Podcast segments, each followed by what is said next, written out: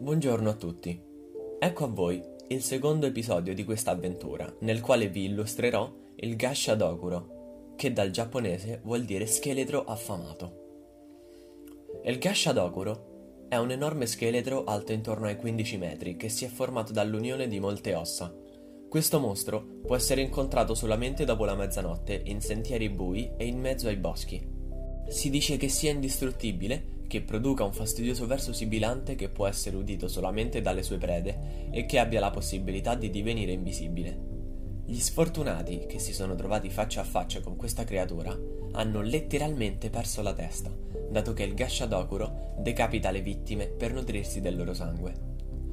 Adesso vi racconterò la storia di un Dokuro, ovvero un teschio, che ricambia la gentilezza di un uomo. Questo racconto è tratto dal libro Nihon Ryoiki, scritto da Kyokai, ovvero un monaco. Verso la fine di dicembre dell'anno 778, un abitante di un piccolo villaggio ai piedi del monte Taisan, che si trova nell'odierna prefettura di Hiroshima, si stava recando presso il mercato di Fukatsu per comprare il necessario per prepararsi per il capodanno.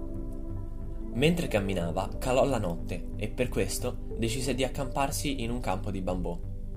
Proprio quando stava per addormentarsi, sentì un gemito provenire da molto vicino. Questa voce continuava a lamentarsi del fatto che provasse un immenso dolore ad un occhio.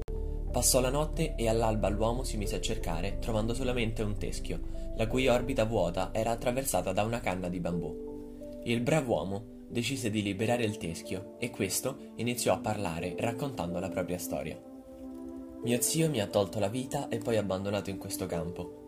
Nessuno è venuto a cercarmi e con il tempo il mio corpo si è ridotto ad uno scheletro. Il bambù ha iniziato a crescere sotto di me, uscendo poi dal mio occhio. Ho sofferto per molto tempo, ma finalmente il tuo buon animo mi ha liberato. Sarei molto contento se potessi ringraziarti in qualche modo. Per favore, recati alla mia casa l'ultimo giorno dell'anno.